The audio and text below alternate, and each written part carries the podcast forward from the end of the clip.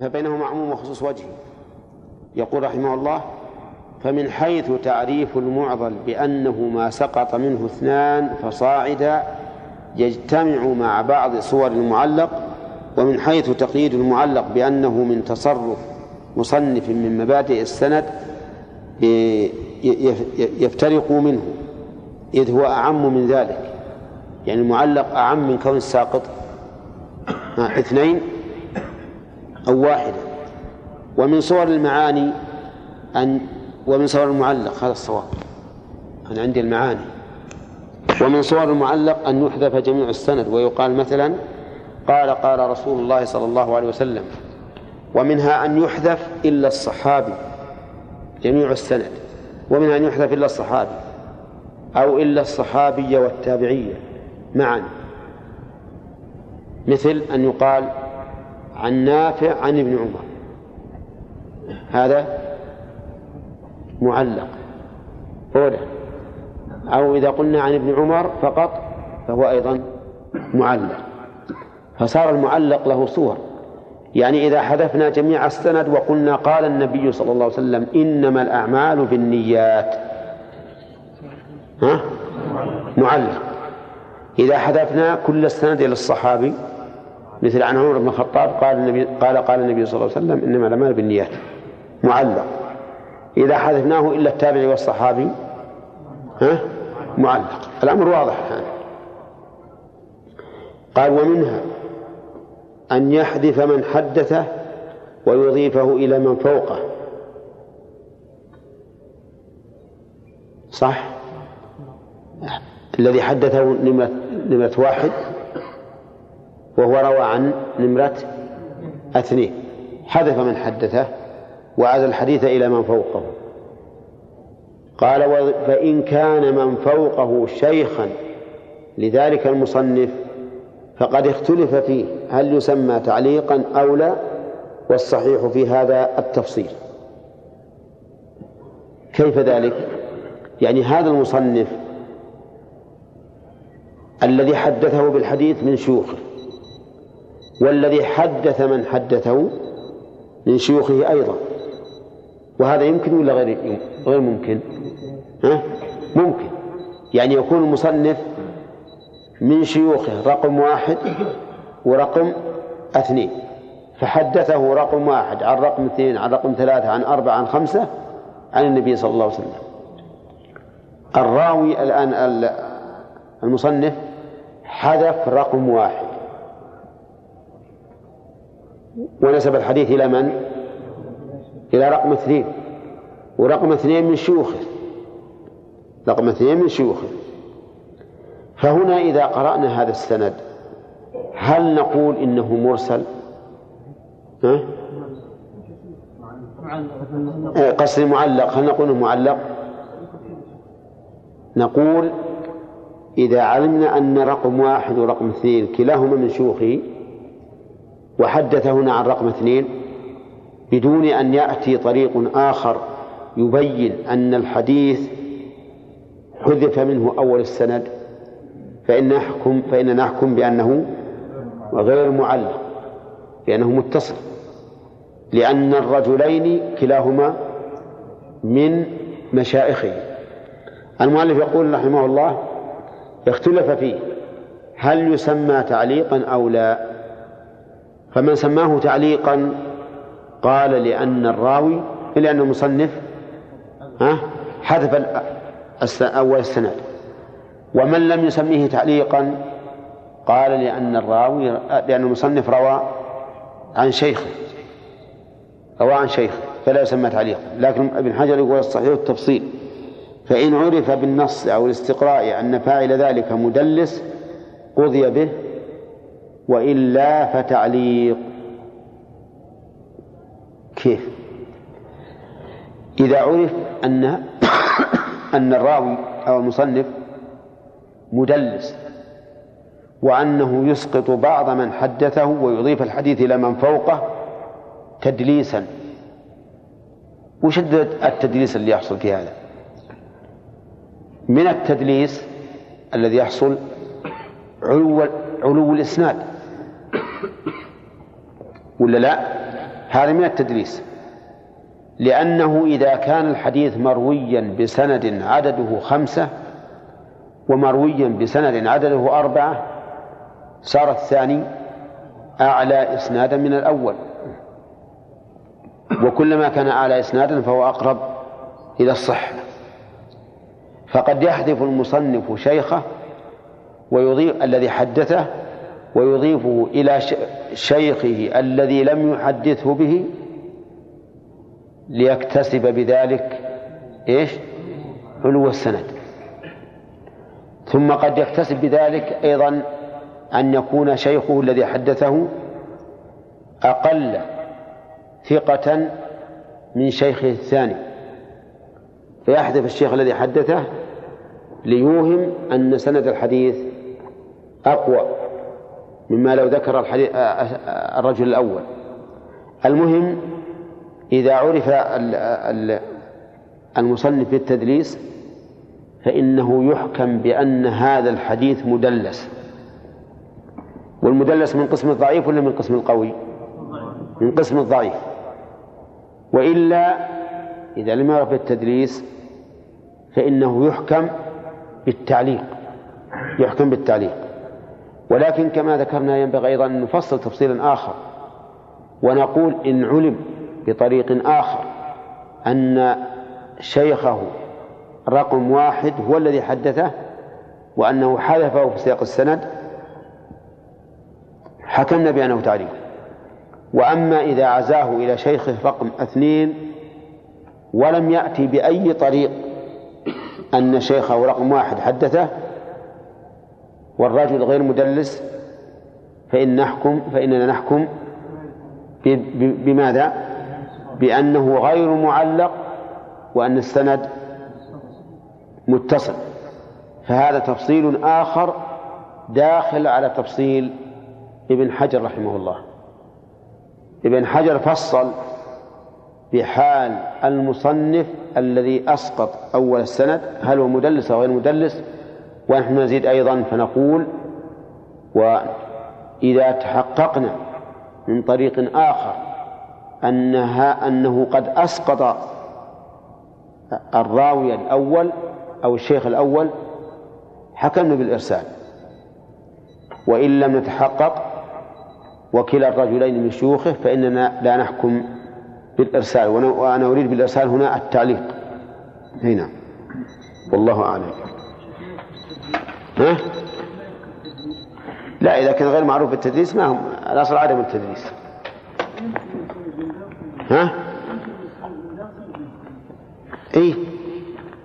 يمكن لكن لكنه الأصل خلاف ذلك. والصلاة والسلام على نبينا محمد وعلى آله وأصحابه أجمعين. آخر ما قرأنا قوله هو الاعتبار الشرح أن يحذف إلا الصحابي أو إلا الصحابي والتابعين ها؟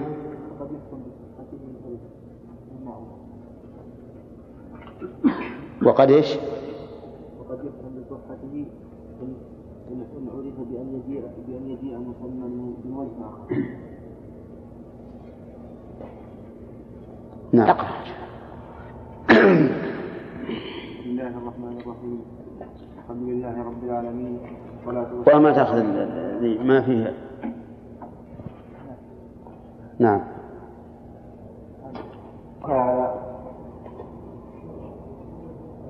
وقد يحكم وقد يحكم بصحته إن عرف بأن يجيء بأن يجيء مسمى من وجه آخر. فإن قال جميع جميع من أحلف من من أحلفه ثقات جاءت مسألة التعديل على الإبهام وعند الجمهور لا يقبل. حتى يسمى لكن قال ابن الصلاح هنا إن وقع الحلف في كتاب التزمت صحته. التزمت.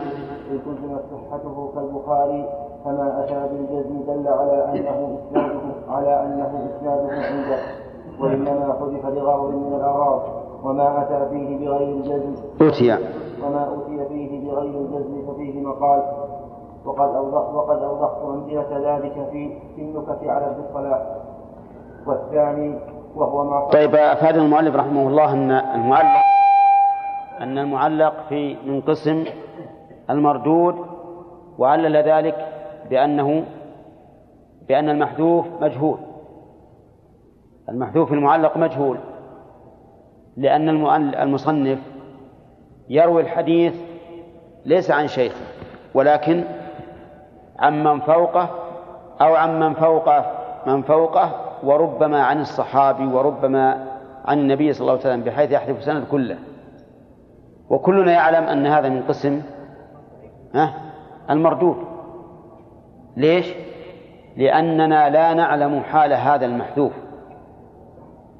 قد يكون مقبول الرواية وقد يكون مردود الرواية. إلا إذا جاء هذا المحذوف مسمى من وجه آخر. وقد عرفت عدالته فحينئذ يكون مقبولا ولا لا؟ مقبولا.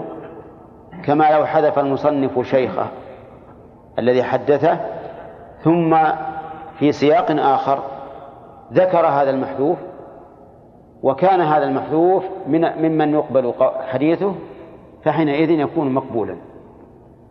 لأن العلة التي من أجلها رددناه وهي الجهالة بالمحذوف ها؟ زالت. طيب. كذلك إذا كان المعلق في كتاب التزمت صحته فإن هذا المعلق يعتبر عند هذا المعلق صحيحا. مثل تعليقات البخاري. فإن تعليقات البخاري رحمه الله المجزوم بها صحيحة عنده. صحيحة عنده. ولا يلزم من صحتها عنده أيضا أن تكون صحيحة عند غيره. لكن هو بنفسه رحمه الله قد بين أن ما ذكره بصيغة الجزم فهو عنده صحيح.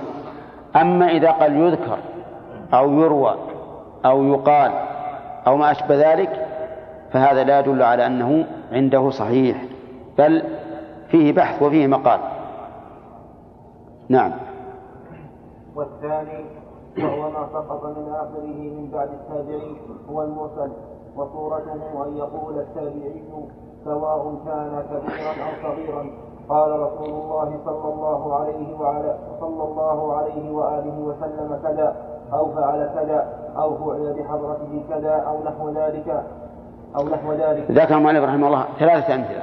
قال كذا أو فعل كذا أو فعل بحضرته كذا وبقي رابع. أو قيل بحضرته كذا. ليشمل السنة القولية والفعلية والإقرارية. لأن سنة الرسول عليه الصلاة والسلام إما فعله فعله وقوله وإقراره. فإذا قال التابعي قال النبي صلى الله عليه وسلم كذا سمي عند المحدثين مرسلا. ولهذا قال صاحب البيقونية ومرسل منه الصحابي سقط. ومرسل منه الصحابي سقط. ولكن التعبير الأدق أن يقال إن المرسل ما رفعه التابعي أو الصحابي الذي لم يسمع من النبي صلى الله عليه وسلم. هذا هو المرسل. لأن قول البيقوني رحمه الله ومرسل منه الصحابي سقط فيه نظر لأننا لو علمنا أنه أن الساقط هو الصحابي فقط لكان الحديث مقبولا لأن جهالة الصحابي لا لا تضر. لكن التعبير الصحيح في تعريف المرسل أن تقول ما رفعه التابعي أو الصحابي الذي لم يسمع من النبي صلى الله عليه وسلم. هذا هو هو هو المرسل. التابع معروف. الصحابي الذي لم يسمع من النبي صلى الله عليه وسلم مثل أن يروي ابن عباس رضي الله عنه حديثا عن النبي صلى الله عليه وسلم في قضية أو قصة كانت قبل ولادته. كانت قبل ولادته. لأن الرسول بعث وله أربعون سنة. وابن عباس ولد وللنبي صلى الله عليه وسلم ثمان وأربعون سنة. أي بعد البعثة بنحو ثمان سنوات. فإذا وجد حديث وقع قبل ولادة ابن عباس ثم رواه ابن عباس فإن نجزم بأن هذا مرسل لأنه لم يسمع من النبي عليه الصلاة والسلام. كذلك ما رواه الصغار مثل ما رواه محمد بن أبي بكر عن النبي صلى الله عليه وسلم فإنه مرسل قطعا لأن محمد بن أبي بكر ولد في حجة الوداع. ومعلوم أن من ولد في حجة الوداع لم يسمع من الرسول عليه الصلاة والسلام. نعم. طيب إذن التعريف السليم للمرسل خليل. التعريف الصحيح هو ما رفعه ما رفعه الصحابي. آه. أو الصحابي الذي لم يسمع إلى النبي. من النبي صلى الله عليه وسلم. ما حاجة إلى النبي لأن رفع تكفي. ما رفعه التابعي أو الصحابي الذي لم يسمع من الرسول عليه الصلاة والسلام. وإن شئت تقول أو سمع لكن هذا لكنه نسبه إلى أمر قبل أن يكون من أهل السماع. نعم. وإنما ذكر في قسم المردود للجهل بحال المحذوف لأنه يحتمل أن يكون صحابيا ويحتمل أن يكون تابعيا وعلى الثاني يحتمل أن يكون ضعيفا ويحتمل أن يكون ثقة وعلى الثاني يحتمل وش الثاني؟ لا يا أخي اسمع. لأنه يحتمل أن يكون صحابيا ويحتمل أن يكون تابعيا. صح؟ هذا المحذوف. يحتمل أن يكون التابعي روى عن صحابي أو روى عن عن تابعي عن صحابي. طيب وعلى الثاني وش؟ الثاني؟ إذا كان تابعيا. يحتمل أن يكون ضعيفا ويحتمل أن يكون ثقة. طيب قلنا إنه ثقة. على الثاني يحتمل أن يكون التابعي هذا. حمل عن صحابي ويحتمل أن يكون حمل عن تابعي آخر. صحيح؟ طيب حمل عن تابعي آخر على الثاني فيعود الاحتمال السابق ويتعدد. نعم. ويتعدد أما بالتجويز العقلي فإلى ما لا نهاية له وأما بالاستقراء فإلى ستة أو سبعة نعم وعلى الثاني يحتمل ما يكون إلا في السؤال ما في ما ها؟ التعريف الصحابي التابعي أو أو الصحابي عند الرسول صلى الله عليه وسلم ممكن نفس هذا الحديث يجيبوها من الصحابة أنا ما سمعوا الرسول صلى الله عليه وسلم قطع أي حديث. إيه؟ يكون يكون مرسلا. ما يجيبوها من تقول ما رفعه التابعي أو أو للرسول صلى الله عليه وسلم. الذي لم يسمع قيدناه. إيه الذي لم يسمع. أما طيب هذا الحديث. لا لا لا. إذا قلنا لم يسمع أبدا. لأن لأنه لم يسمع هذا الحديث. الأصل أن ما رفعه الصحابي إلى الرسول فهو مسموع. هذا الأصل. نعم. لكن لو قال الصحابي حدثني فلان عن النبي صلى الله عليه وسلم صار مرفوعا وصار غير مرسل لأنه ذكر الراوي أي نعم. الصحابي اللي ما سمع من الرسول نعطيه حكم التابع. بالن- بالنسبة بالنسبة للسند للسند. أي نعم نعطيه. نعم. أي نعم. صحيح. نعم. طيب مثل أبو هريرة لو روى حديث قبل أن يفعل. نعم. لا ما نقول مرسل. الاحتمال أن يكون قدم المدينة وسمع من الرسول من قبل. لأن سماع الكافر صحيح. إذا سمع في حال كفر ثم أدى بعد اسلامه فهو صحيح. شيخ المخضرم طيب إذا أخذ كل واحد. التابع إذا رفع حديث الرسول فهو مرسل سواء كان كبيرا أو صغيرا. حتى لو أسقط يعني لو روى تابعي عن تابعي والتابع هذا رفعه إلى الرسول فهو مرسل. المهم إذا كان منتهى السند إما تابعي إما تابعيا وإما صحابيا لم يسمع من الرسول عليه الصلاة والسلام فاجزم بأنه مرسل. إيه نعم.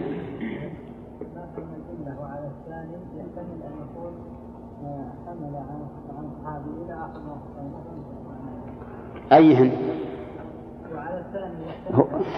أي الثاني؟ الثاني الأول. اقرأ العبارة وش و... و... قبل قبل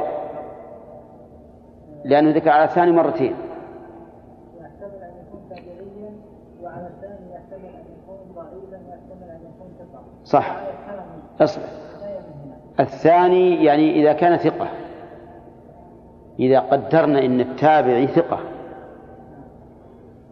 التابعي رفع حديث الرسول عليه الصلاة والسلام. من الواسطة بينه وبين الرسول؟ أو أو تابع آخر. يمكن صحابي يمكن تابع آخر. ولا لا؟ إذا قدرنا أنه تابعي فإما أن يكون التابعي ضعيفا أو ثقة. صح؟ طيب إذا قدرنا أنه ثقة التابعي الثاني ها؟ يحتمل أنه رواه عن صحابي أو عن تابعي واضح؟ وإذا قلنا عن تابعي يحتمل أن يكون ضعيفا أو ثقة.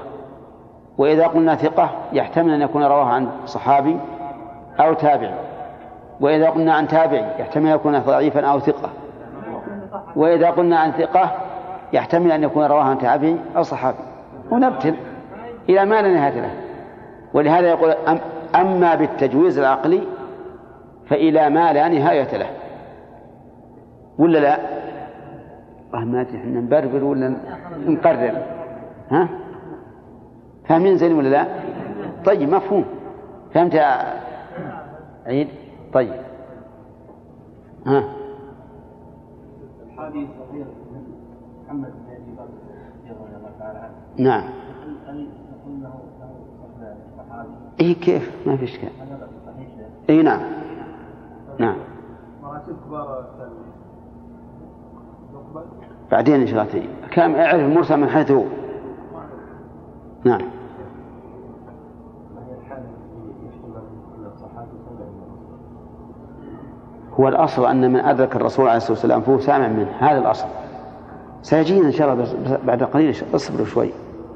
الأصل أن معنعن الصحابي وما في حكمه أنه محمول على السماع. لأن الصحابي ما يدلس. هنا.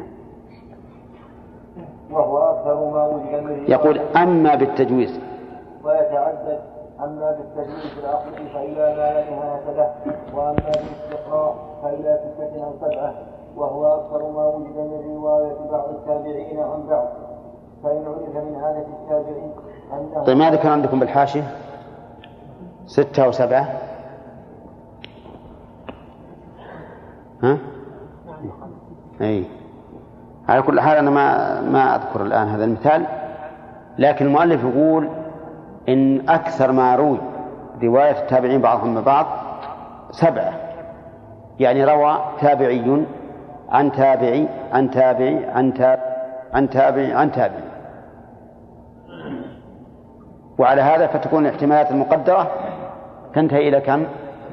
إلى سبع بحسب الواقع. أما بحسب التجويز العقلي فابتدئ متسلسل. نعم. فإن من عرف من عادة فإن من عرف من عادة التابعين التاب- فإن من عرف من عادة التابعين. فإن عرف فإن عرف. فإن عرف من عادة التابعي أنه لا يرسل إلا عن ثقة فذهب جمهور المحدثين إلى التوقف لبقاء الاحتمال وهو أحد قولي أحمد. وثانيهما وهو قول المالكيين والكوفيين يقبل مطلقا. وقال الشافعي رضي الله عنه يقبل إن انفرد بمجيئه من وجه آخر يباين الطرق الأولى. الطريقة الطريقة الطريقة الأولى نعم.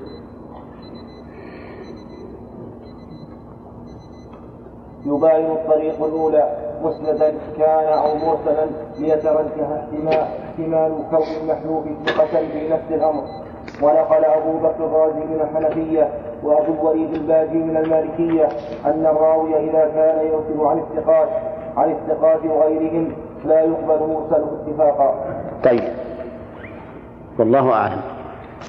رحمه الله تعالى. والقسم الثالث من أقسام الفقه من أقسام الفقه من الإسناد. إن كان باثنين ففاعلا مع التوالي فهو المعضل. وإلا فإن كان الشق باثنين غير متواليين في موضعين مثلا فهو المنقطع وكذا إن سقط واحد فقط أو أكثر من اثنين لكنه بشرط عدم التوالي. ثم إن الصدق من الإسناد قد يكون واضحا يحصل الاشتراك الاشتراك في معرفته ككون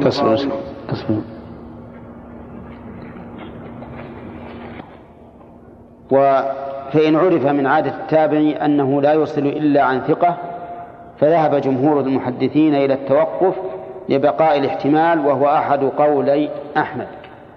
وثانيهما وهو قول المالكيين والكوفيين يقبل مطلقا. وهذه المسألة تنبني على تعديل المبهم. تنبني على تعديل المبهم. يعني إذا قال الراوي حدثني الثقة فهل نقبل قوله أو لا؟ من المعلوم أنه إذا كان الراوي الذي قال حدثني الثقة يتساهل في التوثيق فإننا لا, نقبل هذا لا نقبل توثيقه لأننا في شك منه. أما إذا كان الراوي لا لا لا يقول حدثني الثقة إلا وهو متأكد وليس ممن يتساهل فهذا فيه القولان للعلماء. منهم من توقف ومنهم من قبله. والذين توقفوا إلى متى يتوقفون؟ يقولون إذا عضد هذا هذا الحديث الذي جاء من مرسل تابعي لا يرسل إلا عن ثقة فإننا ننظر هل له شواهد من قواعد الشريعة أو لا. إن كان له شواهد فإننا نقبله بشواهده. وإلا فإنه لا يلزمنا أن نعمل بحديث فيه احتمال فيه احتمال عدم الصحة.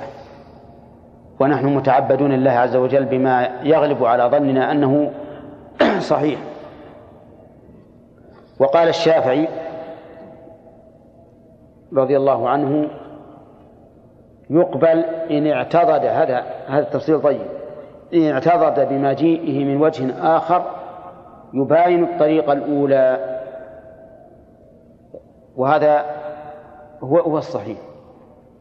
أنه إذا اعتضد بمجيئه من طريق آخر يباين الطريق الأولى. فإنه يقبل. لأن هذه الطريق تعتبر شاهدا للحديث. الذي أرسل. وإذا كان شاهدا فقد سبق أن الشاهد يعتبر به في التصحيح أو التحسين حسب السند. يقول المؤلف رحمه الله مسندا كان أو مرسلا ليترجح احتمال كون المحذوف ثقة في نفس الأمر. هذا اللي وقفنا عليه. بعد. ونقل أبو بكر الرازي من الحنفية وأبو الوليد الباجي من المالكية أن الراوي إذا كان يرسل عن الثقات وغيرهم لا يقبل مرسله اتفاقا. وهذا صحيح. إذا كان يرسل عن الثقات وغيرهم فإنه لا يقبل المرسل اتفاقا. لماذا؟ لاحتمال أن يكون هذا عن غير الثقة. نعم. والقسم الثالث من أقسام الفقه من أقسام الفقه من الإسناد. إن كان باثنين فصاعدا مع التوالي فهو المعضل وإلا فإن كان الصدق باثنين غير غير متواليين في موضعين في موضعين مثلا فهو المنقطع. وكذا إن سقط واحد فقط أو أكثر من اثنين لكنه بشرط عدم التوالي. لكنه بشرط عدم التوالي. ثم إن الصدق من الإسناد. قد يكون واضحا. يحصل الاشتراك في معرفته. هذا لو ما شرحنا هذا. لما شرح المتن بوس. وقفنا في المتن فهو المنقطع. طيب نقف على هذا في الشرح. آه الآن عرفنا إذا كان السقط باثنين فأكثر على التوالي فهو معضل. والمعضل أبعد من الصحة من المنقطع. أبعد عن الصحة من المنقطع. لأن المنقطع يكون بسقط راو واحد أو باثنين غير متواليين.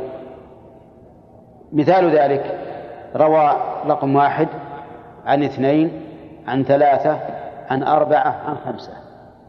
السند الآن متصل. روى واحد عن ثلاثة. منقطع. عن خمسة؟ لا. روى واحد. عن ثلاثة؟ عن خمسة. منقطع. منقطع لأنه باثنين لكن غير متواليين. روى واحد عن أربعة. معضل. اثنين عن خمسة؟ معضل. ثلاثة عن ستة؟ معضل. فإذا كان الساقط اثنين فأكثر على التوالي فهو معضل وإذا كان واحدا أو اثنين فأكثر لا على التوالي فهو منقطع. ومعلوم أن المنقطع أسهل من من المعضل. إي نعم. ثم قال المؤلف رحمه الله هذا مبتدأ درس اليوم قال ثم قد يكون واضحا أو خفيا. ثم قد يكون. يعني ثم بعد أن يتقرر الانقطاع بين الراوي ومن نسب الحديث إليه. وهنا أقول بين الراوي ومن نسب الحديث إليه لأنه إذا كان منقطعا فإنه لم يروي عنه ولكن نسب الحديث إليه. إما أن يكون واضحا وإما أن يكون خفيا. فالأول وهو الواضح يدرك بعدم التلاقي. يدرك بعدم التلاقي. التلاقي بين من؟ بين الراوي ومن نسب الحديث إليه. وكيف نعرف أنهما لم يلتقيان؟ أو لم يلتقيا؟ نعرف ذلك بالتاريخ. فإذا علمنا أن هذا الراوي الذي نسب الحديث إلى الراوي الذي فوقه إذا علمنا أنه ولد بعد موت الأول فهنا تلاقي ولا لا؟ نعلم أنه ما تلاقى أنهما لم يتلاقيا وإذا علمنا أن الأول توفي وللثاني أربع سنوات ها؟ ما تلاقيا وإذا علمنا أن الأول توفي وللثاني عشرون سنة. دقيقة دقيقة ولكن لم يخرج كل منهما عن بلده. ها؟ ما تلاقيا؟ زين. هنا الاختلاف بالمكان. هنا علمنا التلاقي لأن المكانين قد فرقا بين الرجلين. وفي الأمثلة السابقة علمنا عدم التلاقي باعتبار باعتبار الزمن. إذا يدرك عدم التلاقي إما باعتبار المكان وإما باعتبار الزمان. فالمكان مثل أن يكون كل منهما في بلد ونعلم أن كل واحد منهما لم يخرج عن بلده. هذا قطعا أن بينهما أحدا. والثاني الزمان قصدي هو أن نعلم أن أحدهما توفي قبل أن يدرك الثاني زمن السماع. زمن السماع. بأن يكون توفي قبل أن يولد. أو توفي وله سنة. أو سنتان. أو ثلاث. أو أربع. أو خمس. أو عشر. كثير هذا. العلماء يقولون إن الإنسان قد يدرك وله خمس سنوات. قد يدرك وله خمس سنوات لكن هذا نادر جدا. واستدلوا بحديث محمود بن ربيع قال عقلت من النبي صلى الله عليه وسلم مجة مجها في وجهي وأنا ابن خمس سنين. ابن خمس سنين. وعندي أن في الاستدلال بهذا الحديث نظرا لأن عقل الإنسان لمجة مجت في وجهه يمكن ولو كان الإنسان دون التمييز. أما أن يروي الحديث ويعقل القصة فهذا أمر مستبعد أن يكون من شخص ليس له إلا خمس سنوات. وسيأتينا إن شاء الله تعالى في آخر الكتاب سن التحمل وسن الأداء. أي نعم. له ستة وسبع سنين. أي نعم قد قرأ يمكن يقرأ بشهرين. أي نعم. طيب يقول وكذلك أن يدرك بعد من التلاقي. ومن ثم احتيج إلى التاريخ. من ثم أي من اعتبار التلاقي احتجنا إلى التاريخ. شوف علم المصطلح كيف يدخل عدة فنون. احتجنا إلى علم التاريخ. لماذا؟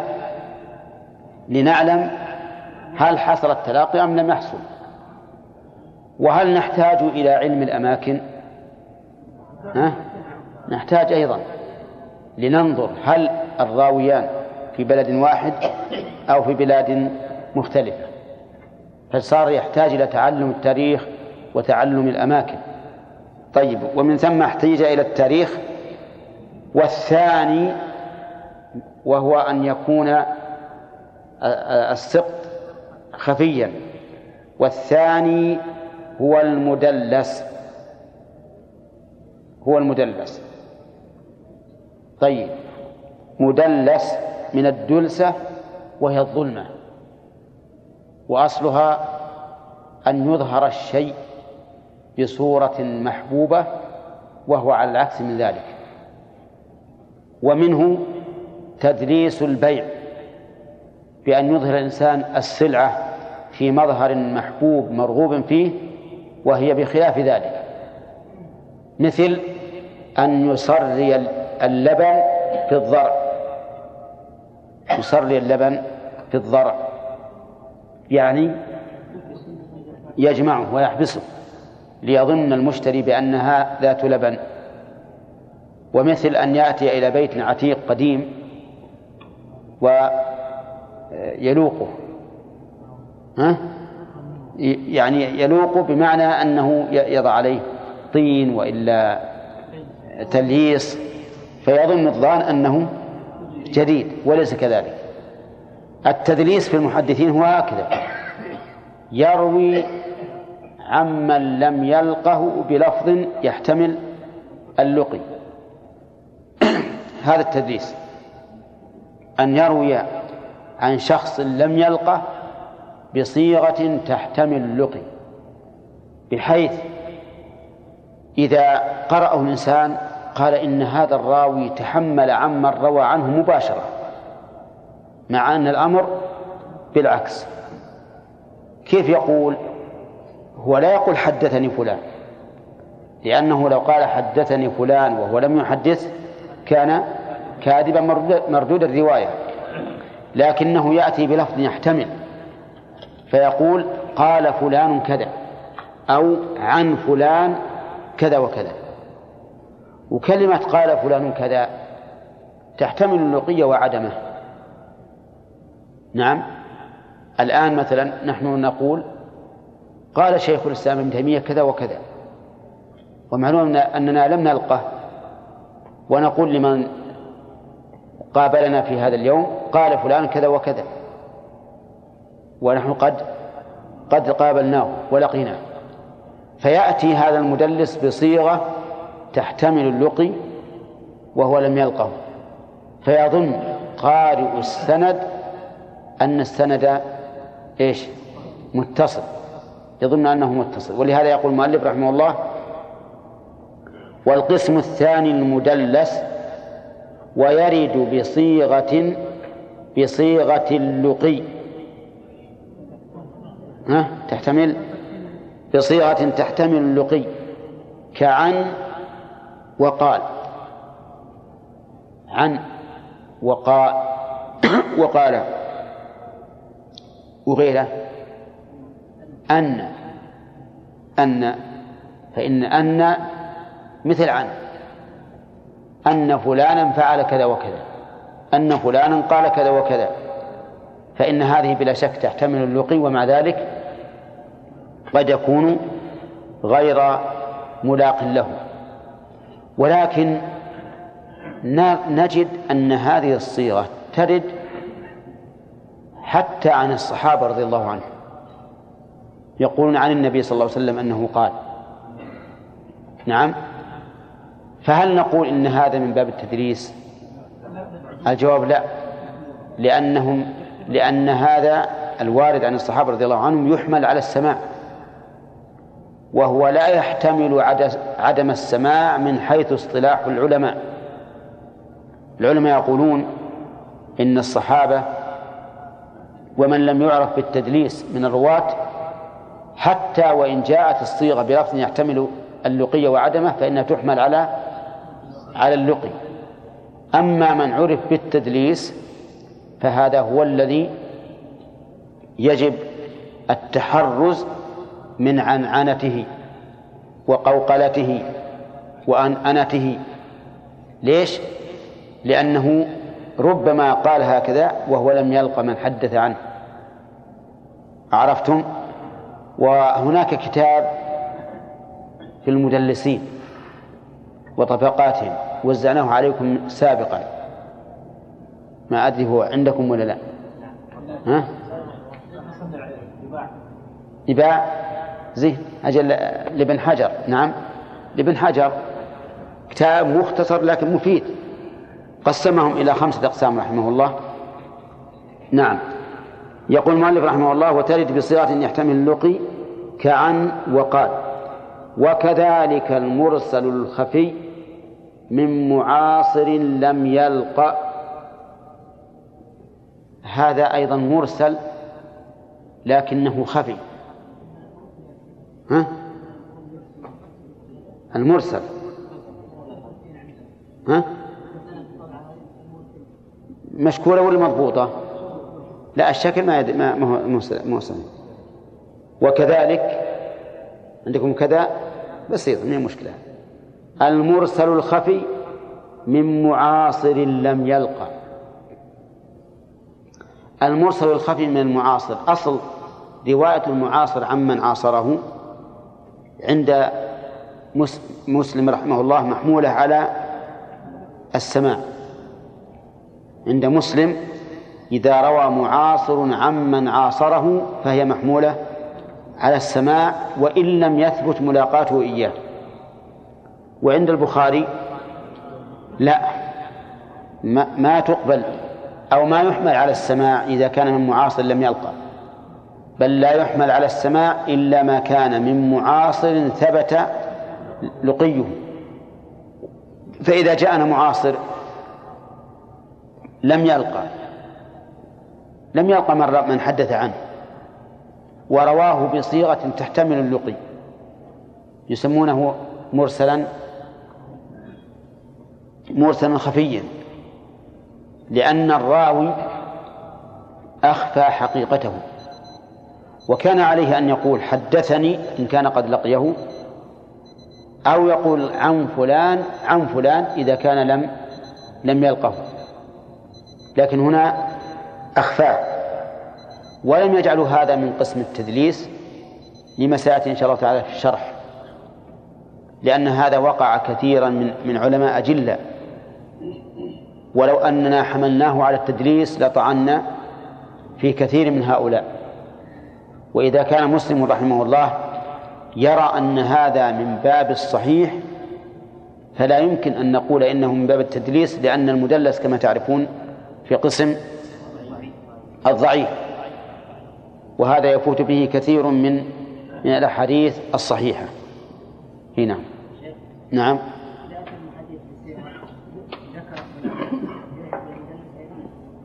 أي نعم. هذا مدلس إذا قال ذكر فلان وهو ما, ما لقيه نعم ما ثبت لقاؤه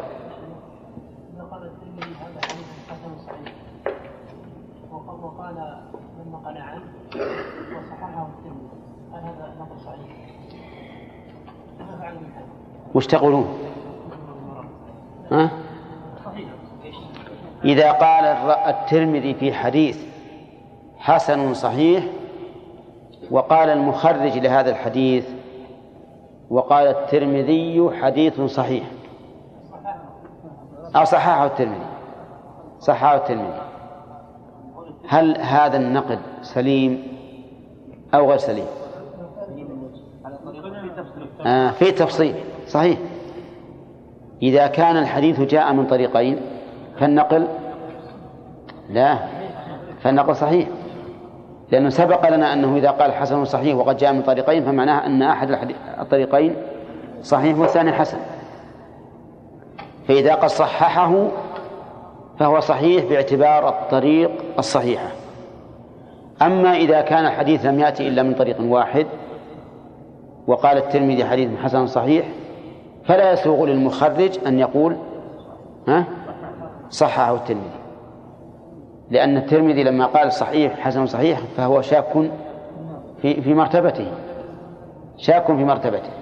هل بلغت حال نقلته الصحة أم لم تبلغ؟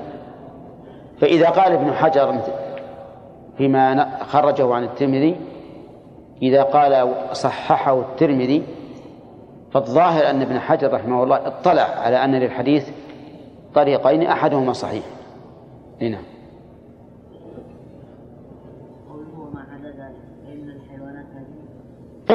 للفقه إن شاء الله. نعم. لكن الحسن صحيح ما يعتبر. لا الحسن حجة ويعمل به لكن مو صحيح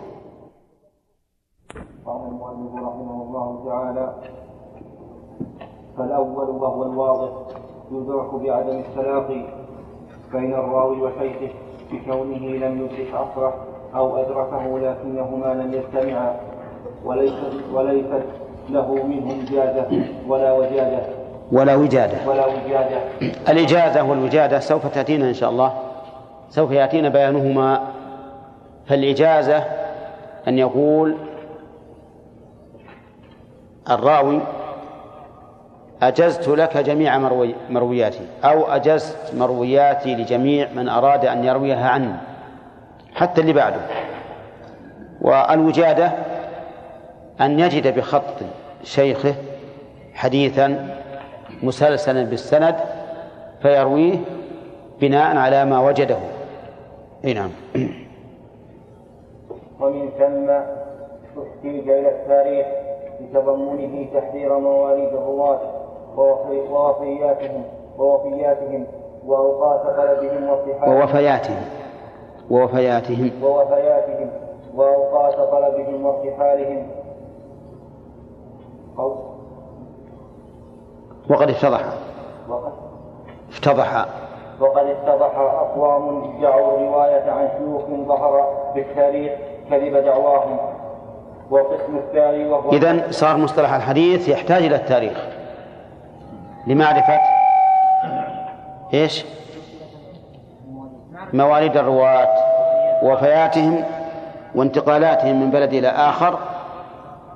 حتى لو أن أحد من الناس روى عن شخص مات قبل ولادته عرفنا أنه كاذب. عرفنا أنه كاذب. ليش؟ لأن شيخه الذي ادعى أنه روى عنه قد مات قبل أن يوجد هذا أو قد مات قبل أن يدرك زمن السماع السماع كما لو عرفنا أن شيخه الذي يحدث عنه قد مات بعد ولادته بثلاث سنوات. فنحن نعرف الآن أنه لم لم يحدثه. قطعا. انتبه الآن. هذا الواضح الانقطاع الواضح. إذا علمنا أن الراوي لم يجتمع بمن روى عنه يقينا. الانقطاع هنا واضح ولا لا؟ الانقطاع الانقطاع واضح. اي نعم. والثاني الثاني وهو الخفي المدلس بفتح اللام سمي بذلك لكون الراوي لم يسم من حدثه وأوهم سماعه للحديث ممن لم يحدثه به واشتقاقه من الجلس بالتحريف وهو اختلاط الظلام بالنور سمي بذلك لاشتراكهما في الخفاء. يعني ل- الاشتراك التدليس والظلام المختلط بالنور بالخفاء. فهذا مثلا ليس مظلما مرة ولا مسفرا مرة. لأنه دلس حدث عن شخص بحديث لم يسمعه منه موهما أنه سمعه منه. وهما متعاصران ولا لا؟ نعم متعاصران ومتلاقيان أيضا. ومتلاقيان. لكنه ما حدثه بهذا الحديث. فيسوق الحديث على وجه يظن السامع أنه قد سمعه منه وهو لم يسمعه منه. وهذا يقع فيه كثير من العلماء. كثير من العلماء يقعون فيه من المحدثين لأسباب.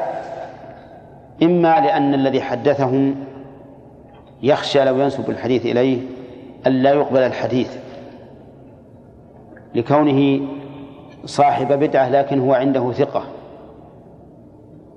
أو لخوف من سلطان. أو ما أشبه ذلك.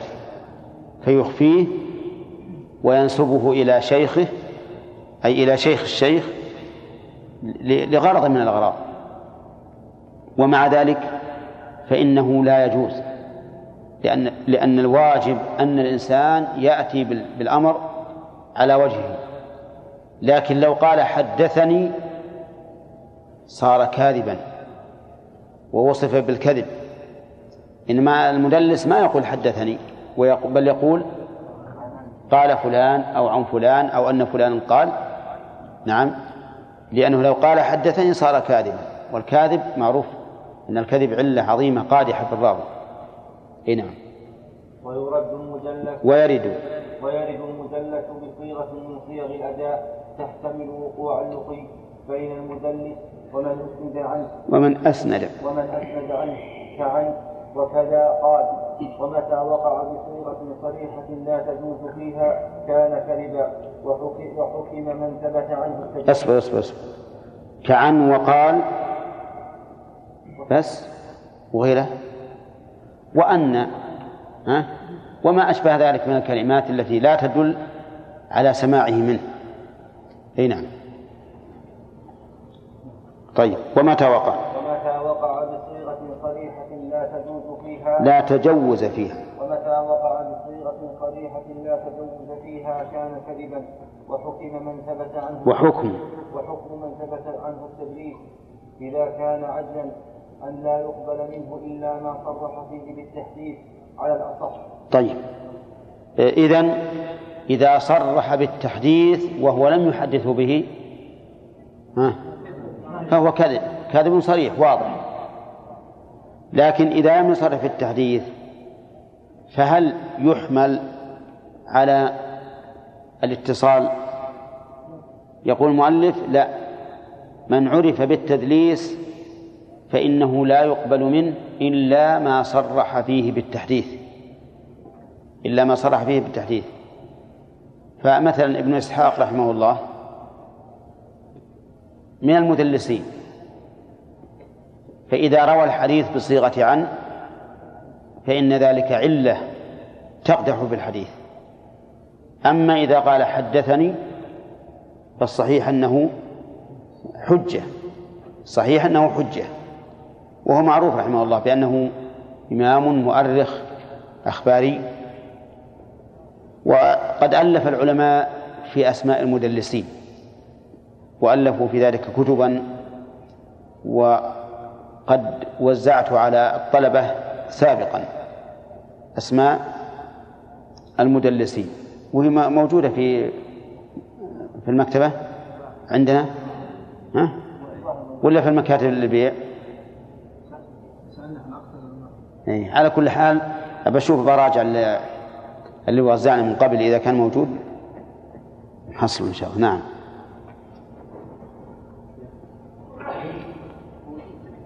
ها؟ أي موجود فيها أسماء من المدلسين؟ أي. طيب زين. خلاص. أجل يرجع إليه. من أراده رجع إليه. نعم. وكذلك المرسل الخفي إذا صدر من معاصر لم يلق من حدث عنه. بل بينه وبينه واسطة والفرق بين المدلس والمرسل الخفي دقيق حصل تحريره بما ذكر هنا. طيب. إذا المدلس من الخفي الانقطاع.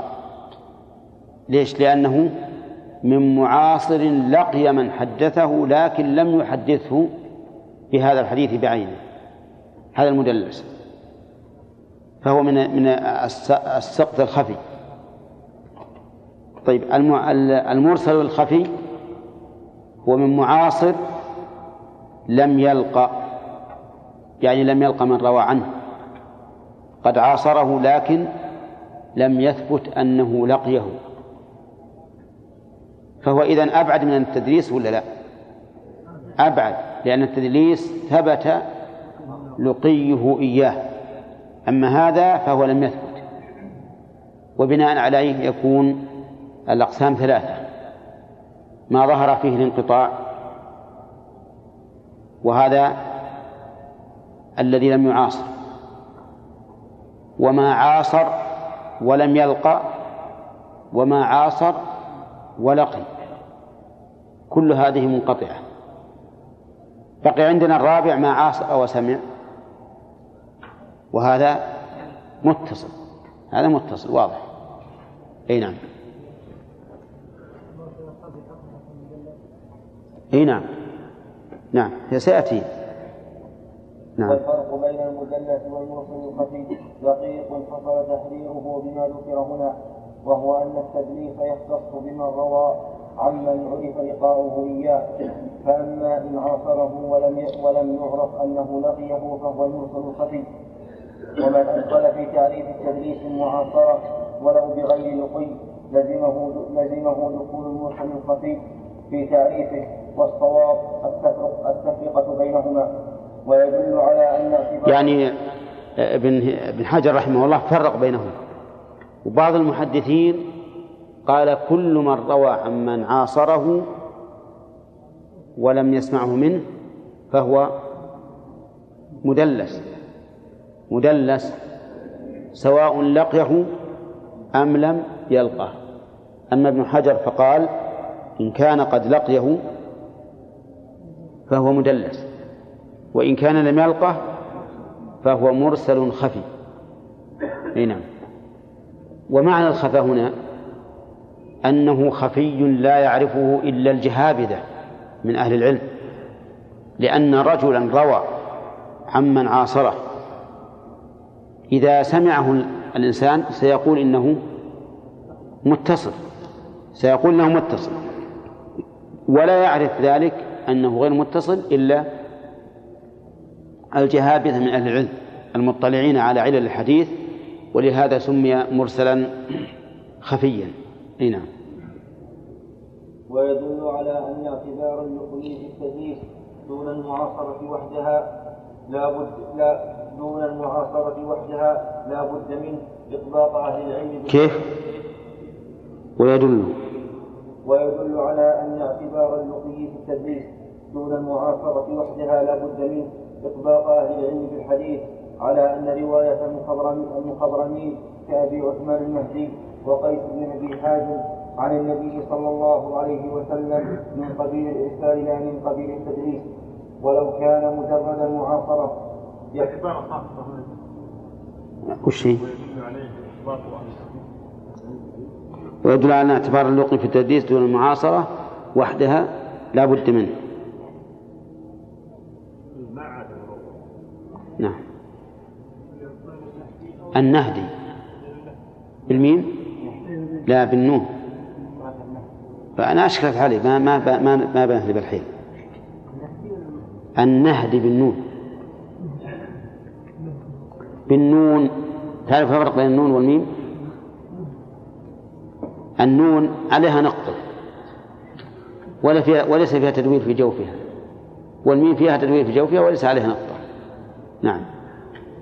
ولو كان مجرد المعاصرة يكتفى به في التدريس لكان هؤلاء مدلسين لأنهم عاصروا النبي صلى الله عليه وسلم قطعا ولكن لم يعرف. هل لقوة أم لا؟ هل لقوه؟ هل لقوه أم لا؟ وممن قال البقاء في التدريس الإمام الشافعي وأبو بكر البزار وكلام الخطيب في الكفاية يقتضي وهو المعتمد ويعرف عدم الملاقاة بإخبار بإخباره عن نفسه بذلك أو بجزم إمام مطلع. ولا يكفي أن يقع في بعض الطرق زيادة زيادة راو أو أكثر بينما بينهما. بينهما.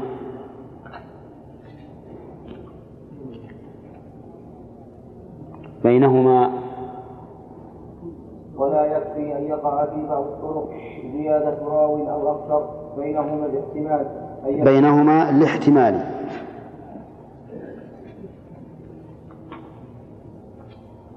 بينهما لاحتمال أن يكون من المزيد. ولا يحكم في هذه الصورة بحكم كلي لتعارض لتعارض احتمال الاتصال والانقطاع. نعم.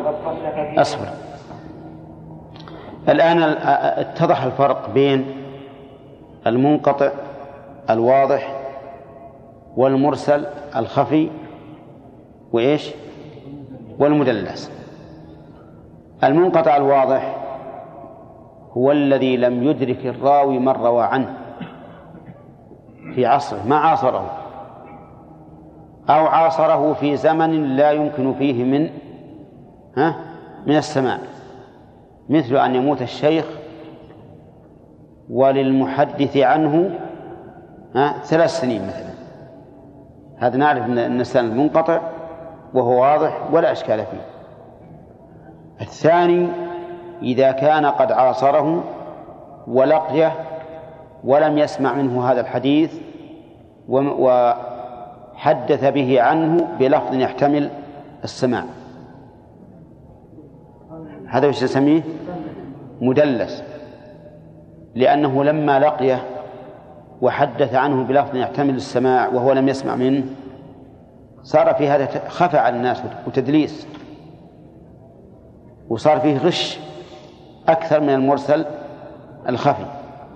المرسل الخفي عاصره ولم يجتمع به. عاصره ولم يجتمع به. ما لقيه؟ هذا نقول مرسل خفي. ليش؟ لأنه أهون من التدليس. حيث إن الرجل لم يجتمع به فالناس إذا عرفوا أنه لم يجتمع به وإن كان قد عاصره لا يخفى عليهم أن ما حدث به عنه كان من قبيل الإرسال من قبيل الإرسال. والمرسل هنا ليس كالمرسل فيما سبق وهو ما رفعه التابع. المرسل هنا ما لم يتصل. المرسل الخفي هنا ما لم يتصل فيشمل ما من بعد الصحابة. ومن بعد التابعين. لأن المرسل الخفي هنا نقول فيه هو الذي رواه شخص عمن لقيه. انتبه لي إن غلطت آه، صوبوني آه، عمن عاصره ولم يلقه بلفظ يحتمل اللقي أو السماع. طيب عرفنا الفرق؟ إذن هؤلاء الذين رووا عن الرسول عليه الصلاة والسلام وهم وقد علمنا أنهم ما لقوه لكنهم قد عاصروه. هل نقول إنهم مدلسون؟ لا. ما نقول إنهم مدلسون لأن قد علم أنهم لم يلاقوه. فاحتمال أنهم تلقوا الحديث عنه مباشرة بعيد ولا قريب؟ بعيد. ما دمنا نعلم أنهم لم يلقوه لم يلقوه. ولهذا لا نقول إنهم مدلسون. المدلس هو الذي يروي الحديث عمن اجتمع به لكنه لم ها؟ يسمعه منه. هذا المدلس. فيحدث بحديث يحتمل السماع. أما هؤلاء يقولون نحن ما دلسنا. نحن معروفون بأننا لم نلقى الرسول عليه الصلاة والسلام. فإذا روينا عنه فقد علم أننا أرسلناه عنه إرسالا. أظنه واضح الآن. طيب. والشافعي رحمه الله نص على ما ذكره ابن حجر بأن التدليس لا بد فيه من اللقي. بين من؟ ها؟ بين الروى الراوي ومن روى عنه. لا بد من اللقي. نعم. وقد صنف فيه الخطيب بقينا دقيقة. يقول ولا يكفي في بعض أن يقع في بعض الطرق زيادة راو بينهما. يعني لا يكفي في حكمنا على هذا بالتدليس أو بالانقطاع أن يقع في بعض الطرق زيادة راو. زيادة راو بينهما بين الراوي ومن روى عنه. ليش؟ لاحتمال أن يكون من باب المزيد في متصل الأسانيد. وسيأتينا إن شاء الله. لاحتمال أن يكون من باب من باب المزيد في متصل الأسانيد. واضح؟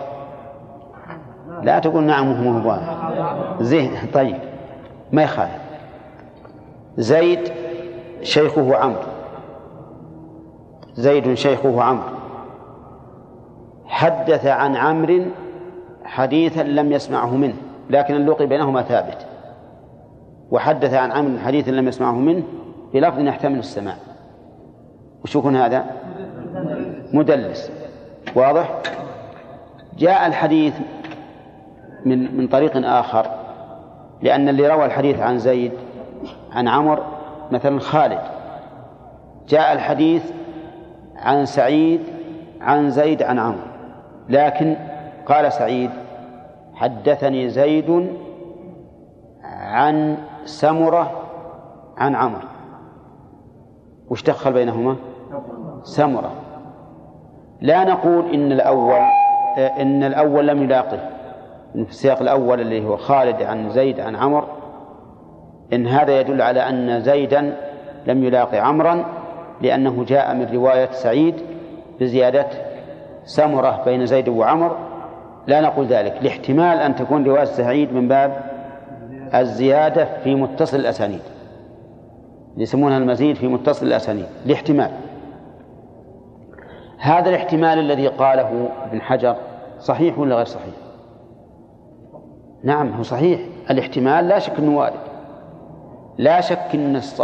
يعني لا شك إنه قد يرد أن الصواب رواية خالد عن زيد عن عمرو وأن رواية سعيد عن زيد عن سمرة عن عمرو فيها زيادة فيها زيادة هذا وارد بلا شك. لكن سقوط سمرة في رواية خالد عن زيد احتمال أنه من غير المزيد أقوى من احتمال أنه من المزيد. بلا شك. ما دام أن سعيدا ثقة ما دام أن سعيدا ثقة فإن احتمال أنه آه، أنه من غير المزيد أقوى. وإلا كيف نعرف أن زيدا لم يسمعه من عمرو؟ إلا حيث جاء هذا الرجل الواسطة وهو سمرة. واضح؟ طيب. ولهذا المؤلف ما جزم قال الاحتمال. الاحتمال أن يكون من باب من المزيد.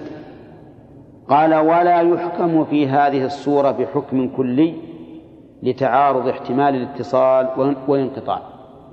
إذن المسألة تعود إلى حكمنا على كل سند بماذا؟ بعينه. بعينه. ما في حكم كلي.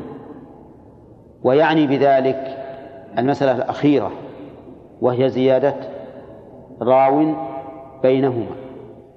زيادة راو بينهما. يعني لا يمكن أن نحكم بحكم كلي فنقول هذا من باب المزيد من متصل الأسانيد أو أن نقول هذا من باب المتصل بدون زيادة ويكون الحديث الأول فيه نقص. ما يمكن نحكم بحكم كلي لأن هذا يعود إلى النظر في كل سند بعينه أما الأحكام الكلية الثلاثة الأولى فقد عرفنا فيها الحكم الكلي. من لم يعاصر ومن عاصر ولقي ومن عاصر ها؟ ولم يلقى. انتبهوا هذه المسألة دقيقة جدا. من روى عمن لم يعاصر فالسند منقطع جزما. ها؟ من روى عمن لم يعاصر.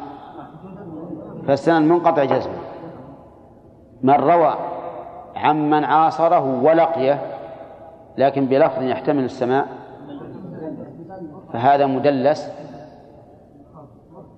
لكنه لأنه يحتمل أن يكون سمعه ويحتمل أن لم يسمعه. إلا أنه إذا كان من غير معروف بالتدليس فإنه يحمل على السماع كما سيأتينا إن شاء الله. ثالثا من عاصره ولقيه ولم يلقه من عاصره ولم يلقه فلا نقول إنه مدلس لأن التدليس كما تعلمون عيب في الراوي ولكن نقول إنه مرسل خفي مرسل خفي لأنه لا يعلم به إلا الجهابذة من أهل العلم. فالأقسام هذه الثلاثة هذه أحكامها كلية. لكن الذي يقول ابن حجر لا نحكم فيه بحكم كلي هو الذي حصل فيه زيادة راو. هذا هو الذي يقول لا نحكم فيه بحكم كلي بمعنى أننا لا نقول إن هذا من باب المزيد في متصل الأسانيد ولا نقول إن هذا من باب الانقطاع الواضح للاحتمال. فعليه في هذه الحال ننظر إلى كل سند بعينه. كمل البحث هذا؟ وقد صنف وقد صنف وقد صنف به الخطيب كتاب كتاب التفصيل لمبهم المراسيل وكتاب المزيد في مختصر الأسانيد وقد انتهت هنا أقسام كل من الاسناد. الحمد لله. نعم. نعم. نعم. بكونه لم يدرك عصرا أو ادركه لكنهما لم يجتمعا. ما إيش؟ أو ادركه لكنهما لم يجتمعا. عليه المرسل نعم. يمكن ان يكون صوره من القسم الأول.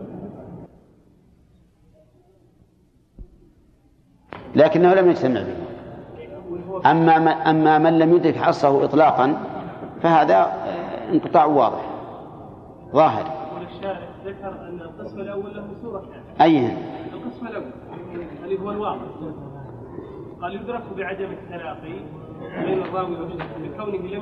أي طيب بس هذه. أو ها؟ أو ادركه لكنه لم يجتمع طيب هنا الأول يحمل على أنهم لم يجتمعا قطعا.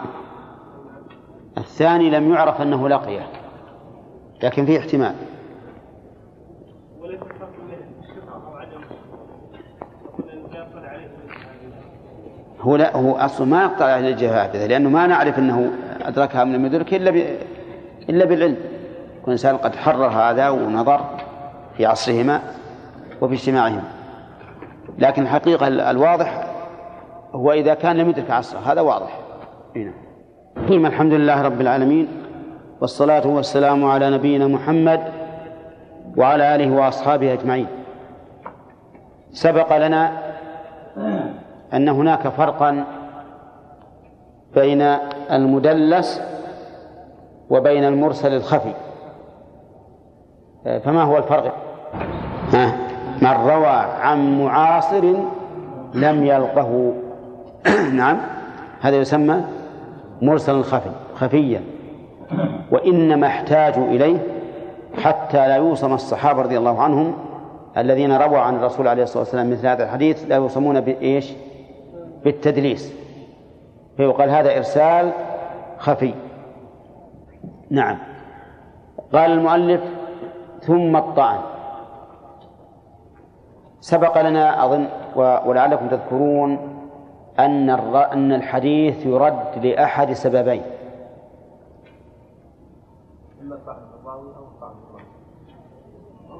لا. إما سقوط في السند أو طعن في الراوي. وكذلك المروي لا شك مثل يكون شاذا أو منكرا؟ سبق.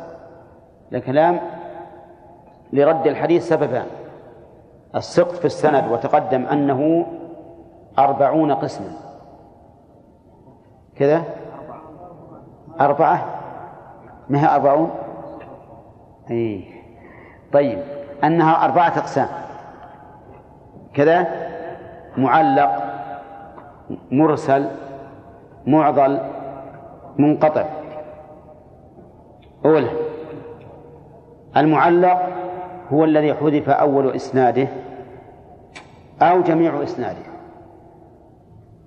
فإذا روى واحد روى راو عن رقم واحد عن اثنين عن ثلاثة عن أربعة عن خمسة. ثم أسقط واحد واثنين معلق. أسقط واحد واثنين وثلاثة واحد اثنين ثلاثة أربعة أسقط الخمسة جميعا معلق. كذا؟ طيب. إذا أسقط رقم اثنين فقط. منقطع. إذا أسقط رقم اثنين وثلاثة معظم رقم اثنين وأربعة منقطع لأنه مو على التوالي. تمام؟ طيب. القسم الثاني مما يرد من أجل الحديث الطعن في الراوي. الطعن في الراوي. الطعن في الراوي أيضا ينقسم إلى قسمين. قسم يتعلق بالعدالة وقسم يتعلق بالضبط.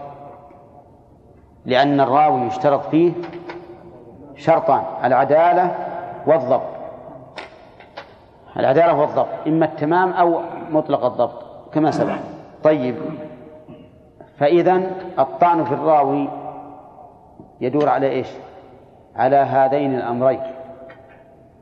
إما على ما يتعلق بالعدالة أو على ما يتعلق بالضبط.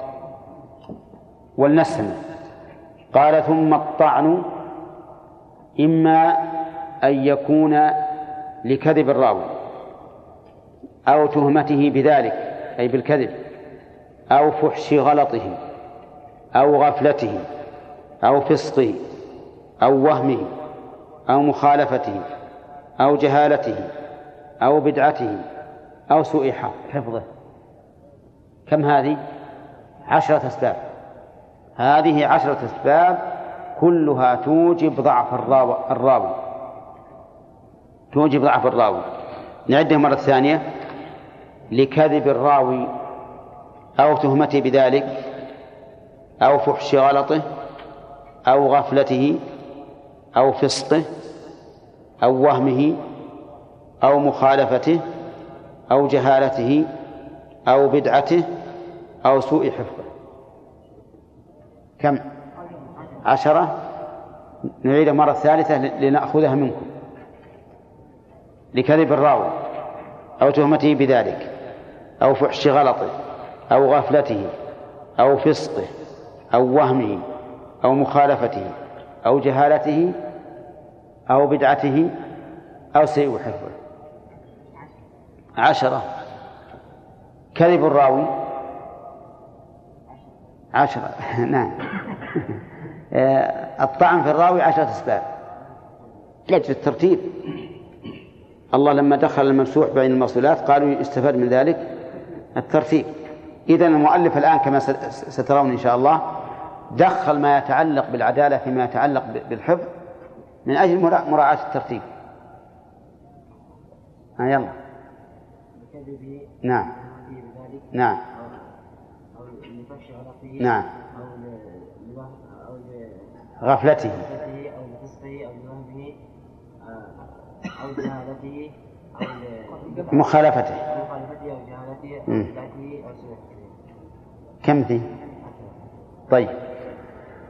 هذه ال ال الأسباب التي يطعن بها بالراوي. أولا الكذب. الكذب هو الإخبار بخلاف الواقع. الكذب هو الإخبار بخلاف الواقع. مثل أن يقول على الرسول عليه الصلاة والسلام أو على غيره. من الرواة ما لم يقله وهذا أعظم ما يقدح في الراوي. وهو متعلق بالعدالة ولا بالضبط؟ ها؟ بالعدالة. لأن الكذوب لا يمكن أن يوثق بخبره. وإن كان قد قد يصدق في بعض الأحيان لكن نحن ليس, ليس لنا إلا ظاهر الحال.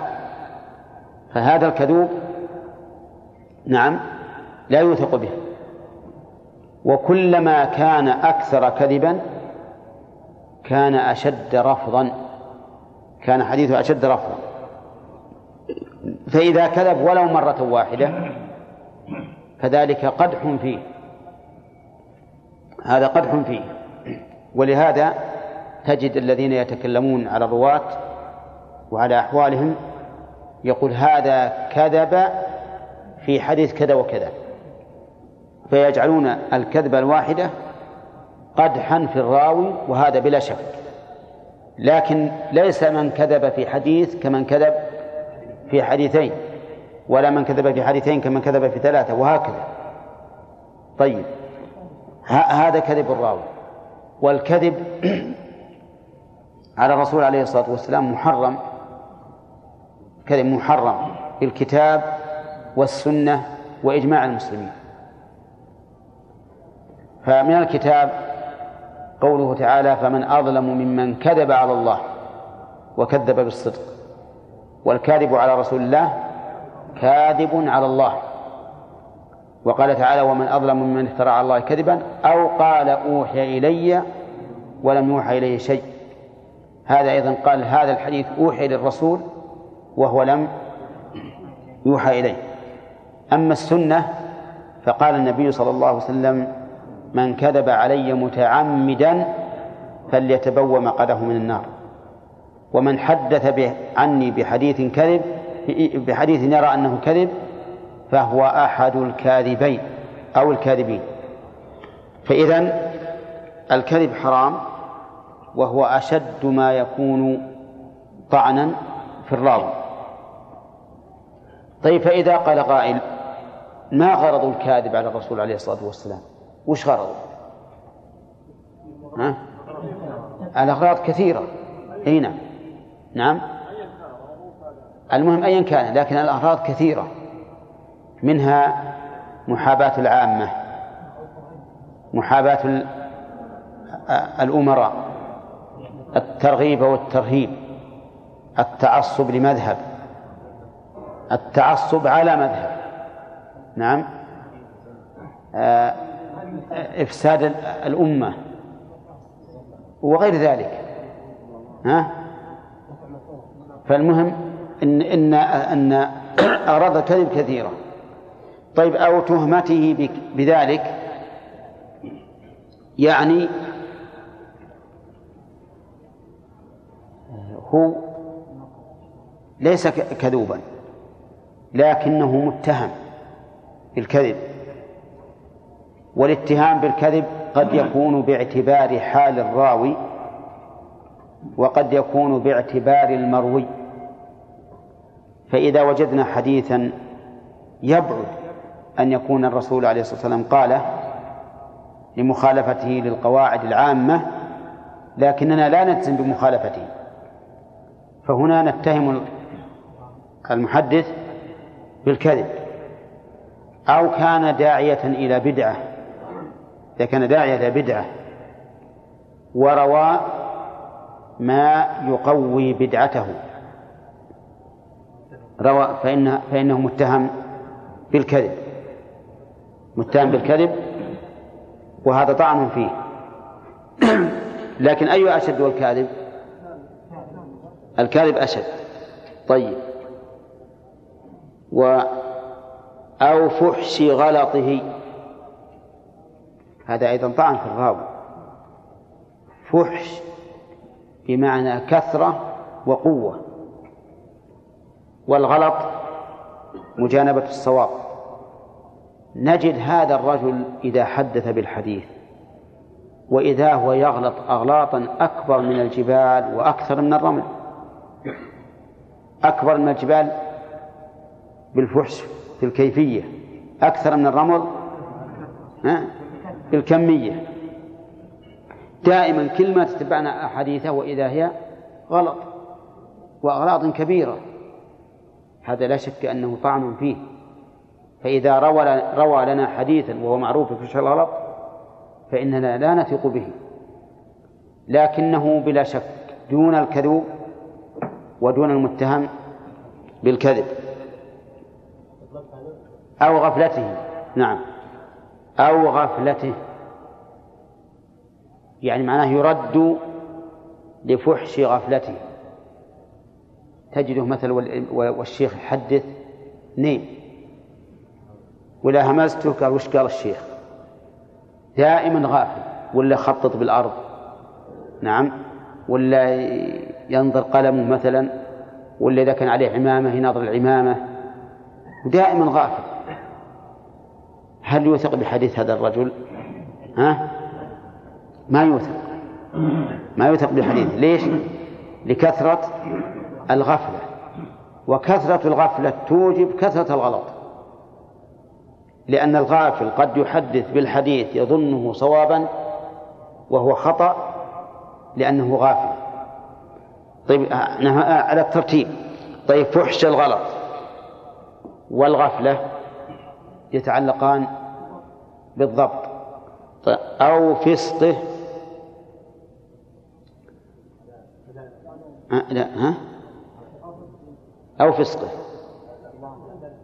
هذا يتعلق بالعدالة. لا الفسق الفسق بعد بعد بعد الغفلة. المؤلف ما المؤلف مرتبهن حسب الرد. والطعن. بقطع النظر عن كون هذا يتعلق بالعدالة أو يتعلق بالضبط. طيب الفسق ما هو؟ الفسق في اللغة الخروج. ومنهم قول ومنه قولهم فسقت الثمرة إذا خرجت من قشرها. وفي الشرع الخروج عن طاعة الله بالإصرار على الصغائر أو فعل الكبائر. فمن فعل كبيرة ولم يتب منها فهو فاسق. ومن أصر على صغيرة فهو فاسق. مثال ذلك رجل كذوب لكن في غير الحديث. إذا كان كذوبا في الحديث فقد سبق أنه هو أول واحد. كذوب لكن في غير الحديث. هذا يعتبر فاسقا. رجل مسبل ثيابه فاسق. رجل حالق لحيته فاسق. والفاسق لا يرد خبره مطلقا ولا يقبل مطلقا. ولهذا كان دون الكاذب. قال الله تعالى يا أيها الذين آمنوا إن جاءكم فاسق بنبأ فتبينوا. فلم يجب الله قبول خبره ولا رده بل ينظر فيه وحينئذ يكون الفسق طعنا. طيب. أو وهمه. الوهم ليس هو الغلط. الغلط يكون الإنسان جازما بالشيء ويغلط كثيرا. والوهم لا يكون جازما لكن يحدث بما يغلب على ظنه ثم نجده واهما. واهما. وما هو كثير الغلط. ولا يتعمد الغلط. بل يظن أن ما حدث به صواب. ولكنه يهم فإذا كان كثير الوهم فإنه يعتبر طعنا في الحديث الذي رواه. وهذا يتعلق بماذا؟ بالضبط. أو مخالفته. مخالفته. شنو مخالفته؟ يعني مخالفة الثقات. مخالفة الثقات دائما يخالفهم يزيد أو ينقص أو يقدم أو يؤخر. دائما. هذا طعن فيه ولا لا؟ معلوم طعن فيه. لأن مخالفة الرواة الثقات يدل على أن الرجل ليس بضابط. ولو قلنا بأنه ضابط لازم أن نخطئ الأكثر ونصوب الأقل. فإذا كان هذا الرجل أحاديثه دائما مخالفة فإن ذلك يوجب الطعن في روايته لأنه يدل على عدم ضبطه إذ لا يمكن أن نحكم له بالضبط ونحكم لغيره بعدم الضبط. طيب أو جهالته جهالته وش يتعلق به هذا؟ ما يخالف لكن يتعلق ب... بالضبط ولا بالعدالة؟ بالجميع. لا لا بالجميع. فهو مجهول من حيث الدين. ما ندري هل هو عادل ولا لا. مجهول من جهة الضبط ما ندري هل هو ضابط أم لا. وكان هذا في, في هذه المرتبة المتأخرة لأنه من المحتمل أن يكون ضابطا وأن يكون عدلا لا سيما وأنه حدث بالحديث عن رسول الله صلى الله عليه وسلم. إنما يرد حديثه أو لا يرد؟ ها؟ يرد. كل هؤلاء ترد أحاديثهم كل هؤلاء ترد أحاديثهم لكن بعضهم أشد من بعض. أو بدعته. بدعته ما هي البدعة؟ البدعة في اللغة كل ما أحدث على غير مثال سبق. يسمى بدعة. وفي الشرع كل من تعبد بالله لله على خلاف ما شرعه الله. كل من تعبد لله على خلاف ما شرعه الله فهو مبتدع. فالبدعة سبب من أسباب رد الحديث من أسباب الطعن في الراوي. وتتعلق بالعدالة. ولكن سيأتي إن شاء الله هل تقبل رواية المبتدع أو لا تقبل؟ سيأتي. لكن المهم أن جنس البدعة طعن في الراوي. طيب أو سوء حفظه. سوء حفظه يتعلق بالضبط. وهذا دون من فحش غلطه ووهمه. هذا سوء الحفظ يعني بمعنى أنه يغلط كثيرا لكن ليس غلطه أكثر من صوابه. وليس المراد بسوء الحفظ أن لا يغلط أبدا لأنه ما من إنسان إلا وهو قابل للغلط.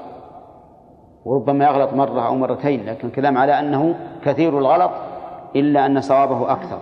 طيب. أو سوء حفظك. هذه عشرة. عشرة أسباب كلها طعن في الراوي منها ما يتعلق بالعدالة ومنها ما يتعلق بالحفظ ومنها ما يتعلق بهما. نشوف الآن. الكذب. التهمة بالكذب الفسق البدعة. كم ذولي؟ أربعة. هذه تتعلق بالجهاد بالعدالة. تتعلق بالعدالة. طيب. اصبر يا أخي دقيقة. طيب. أه فحش الغلط. كثرة الغفلة. الوهم المخالفة للثقات سوء الحفظ. كم هذه؟ خمسة تتعلق بالضبط. العاشر الجهالة يتعلق بهما. وإن كان المؤلف ظاهر صنيعه أنه يتعلق بالعدالة لأنه جعلها خمسة وخمسة. ولكن عند التأمل تجد أن الجهالة ها